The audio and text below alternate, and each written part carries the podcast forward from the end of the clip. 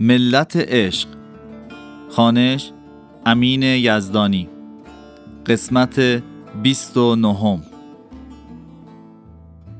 همسر مولانا کرا این روزا بی حال و بی رمقم. از اون روزی که مولانا و شمس تو کتابخونه خودشونو حبس کردن منم توی یه سکوت عمیق فرو رفتم. کاش که در مورد علم و عرفان یه چیزایی می‌دونستم.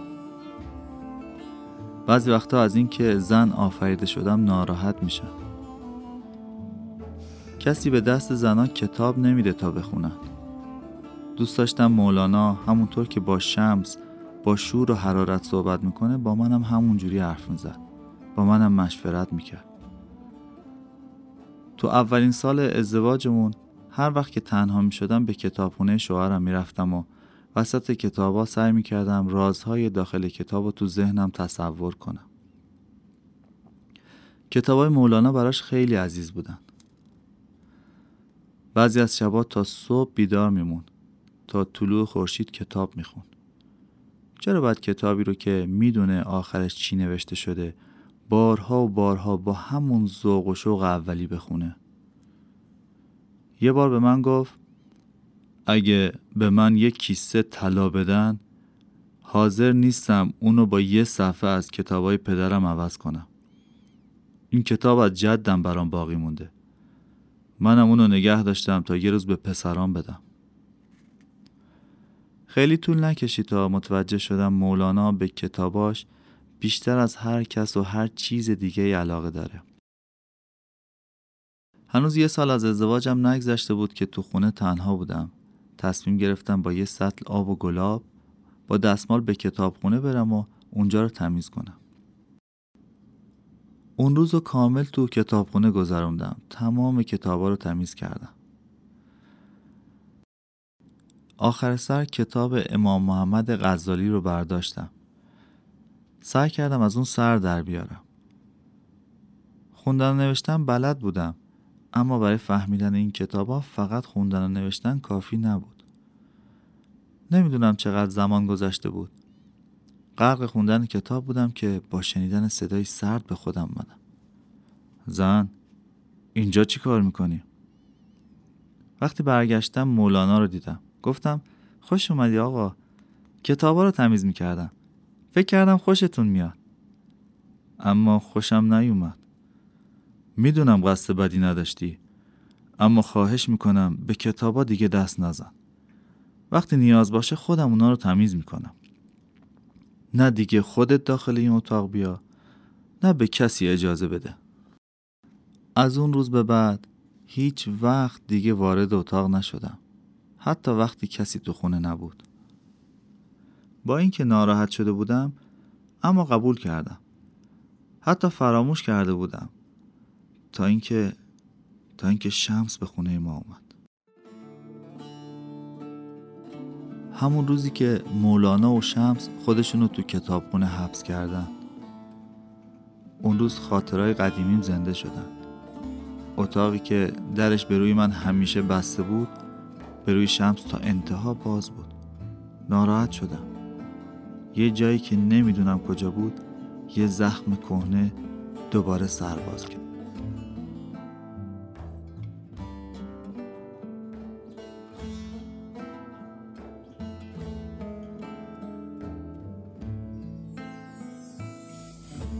دخترخوانده مولانا کیمیا. وقتی که منو به فرزندی قبول کردن دوازده سالم بود.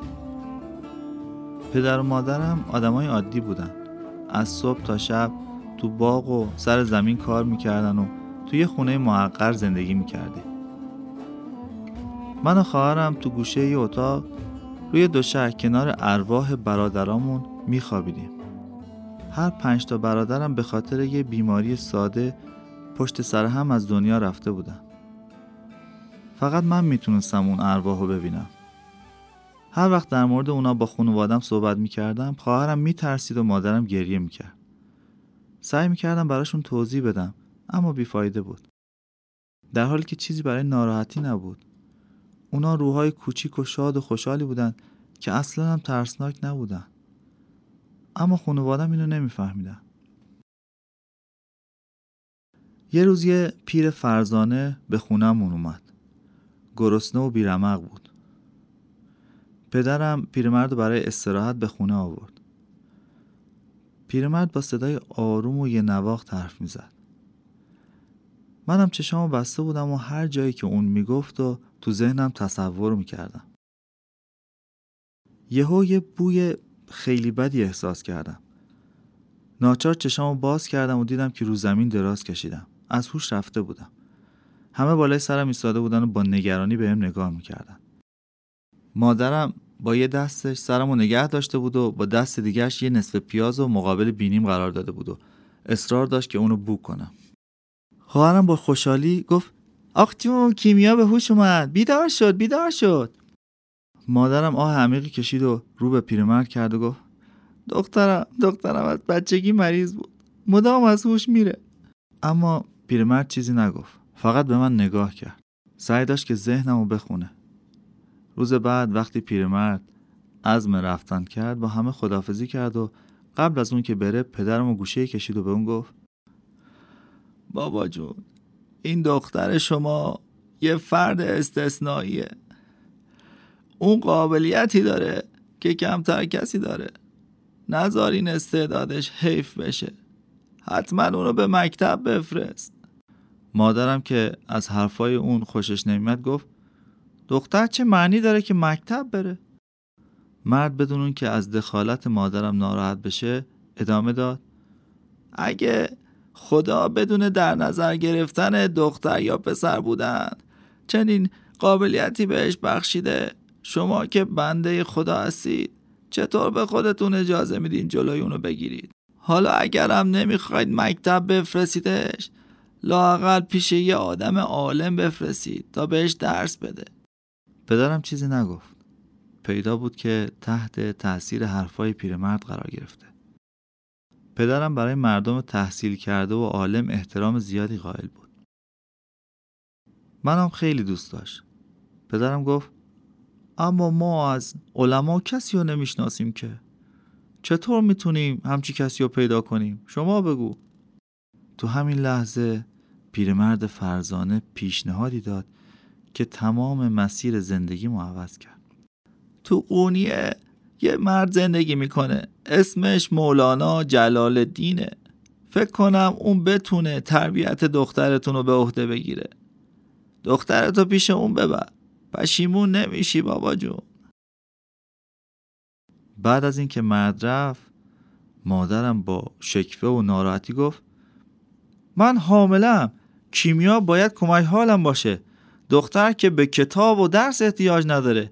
دختر باید وایس بچه داری یاد بگیره ظرف شستن یاد بگیره رفت رو یاد بگیره. کاش مادرم یه دلیل دیگه می برد کاش می‌گفت دلش برام تنگ میشه. کاش می‌گفت راضی نیست حتی یه مدت کوتاه منو به یه خانواده دیگه بسپاره. اما وقتی دیدم که اون فقط می‌خواد من براش بچه داری کنم و کمک حالش باشم تصمیم رو برای رفتن گرفتم. خیلی نگذشت که با پدرم به قونیه اومدیم. جلوی مکتبی که مولانا درس می‌داد ایستادیم. اولین بار با پدرم مولانا رو اونجا دیدیم. اون بیرون اومد و دنبال اون شاگردا و مریداش اومدن. نمی‌دونستم باید چیکار کنم. پدرم سر راه اون رفت و به من اشاره کرد. گفت حضرت آقا سلام علیکم. دخترم کیمیا دختر منحصر به فردیه. اما من و همسرم بی سوادیم. آدم های معمولی هستیم. نمی‌تونم اونجوری که شایسته هست این دختر رو تربیت کنم و پرورش بدم. اگر شما اونو به شاگردی قبول کنید منت به سر ما گذاشتید. خواهش می‌کنم. وقتی پدرم با اون صحبت می‌کرد به حیات پشتی رفتم. اونجا تعداد زیادی بچه داشتن بازی می‌کردن. اما بینشون دختری وجود نداشت. وقتی که برمیگشتم تو کوچه زنی دیدم که قد بلند و صورت زیبایی داشت. برای زن دست تکون دادم و زن با تعجب به صورتم نگاه کرد. بعد از چند لحظه تردید اونم برام دست تکون داد. پیشش رفتم زن پرسید سلام تو منو می‌بینی؟ وقتی سلام تکون دادم زن خوشحال شد و با خوشحالی گفت عالیه. چون به جز تو کسی منو نمی‌بینه. همراه با زن پیش پدرم و مولانا رفتیم. فکر می‌کردم اگه اونو ببینن صحبتشون رو قطع می‌کنن. اما اینجوری نبود. حق با زن بود. جز من کسی اونو نمی‌دید. مولانا گفت کیمیا بیا ببینم. پدرت میگه خودت خوندن و نوشتن یاد گرفتی. بگو ببینم. از چه چیز کتاب خوشت میاد؟ زبونم قفل شده بود. چیزی تو گلوم گیر کرده بود که نمی‌تونستم حرف بزنم. زود باش دخترم به آقا بگو. بگو دیگه. پدرم نگران بود مبادا من موجب شرمساریش بشم. اما نمی‌تونستم حرف بزنم. زن جوون دستم رو گرفت و به آرومی گفت آفرین دختر خوب. نترس همه چیزو بگو. قول میدم همه چی خوب پیش بره. آروم شدم. رو به مولانا کردم و گفتم آقا تربیت شدن نزد شما مایه افتخار منه. از سختی شکایت نمی کنم. خوندن رو دوست دارم. قول میدم برای شما شاگرد خوبی باشم. چشمای مولانا برقی زد و گفت این خیلی خوبه. اما بعد آهی کشید. انگار یاد یه نکته ناخوشایند افتاد. اما تو یه دختری. بالاخره یه روز بزرگ میشی و می‌خوای ازدواج کنی و بچه دارشی اون وقت همه زحمتایی که برات کشیدم برباد میره. نمی‌دونستم چی باید بگم. تمام ذوق و شوقم از دست دادم. پدرم ساکت بود و چیزی نگفت. این بارم زن جوون به دادم رسید. گفت به مولانا بگو همسرت همیشه دوست داشت یه دختر داشته باشه. اگه منو بپذیری همسرت هم خوشحال میشه. تا این حرفو زدم مولانا لبخندی زد و گفت پس به منزل ما هم رفتید. اما کرا به کلاسای درس و شاگردای من کاری نداره. زن جوون سرشو نزدیکم آورد و گفت بگو از کرا حرف نمی‌زنم. از گوهر همسر اولتون میگم. مادر پسراتون. گفتم از گوهر خاتون میگم نه از کرا خاتون. مادر پسراتون؟ رو صورت مولانا به جای لبخند یه غم نشست و گفت گوهر که فوت شده دخترم. تو اونو از کجا می‌شناسی؟ پدرم با نگرانی گفت کیمیا کیمیا دختر خوبی آقا. به بزرگتراش احترام می‌ذاره. قصد بدی نداره. اونو ببخشید. فهمیدم که باید حقیقت رو بگم. گفتم همسرتون اینجاست. کنارم ایستاده. دستمو گرفته. اون منو تشویق کرد صحبت کنم. چشمای مولانا پر اشک شد. تو فکر فرو رفت. اما وقتی صحبت کرد صداش دوستانه و مهربون بود. مولانا رو به پدرم کرد و گفت حالا فهمیدم که چرا می‌گفتی دختر شایسته ایه بیاید به منزلم بریم. اونجا با هم غذا می‌خوریم و در مورد آینده کیمیا صحبت می‌کنیم. مطمئنم اون شاگرد خوبی میشه. حتی بهتر از همه شاگردای پسرم. اینا رو به گوهرم میگی دخترم؟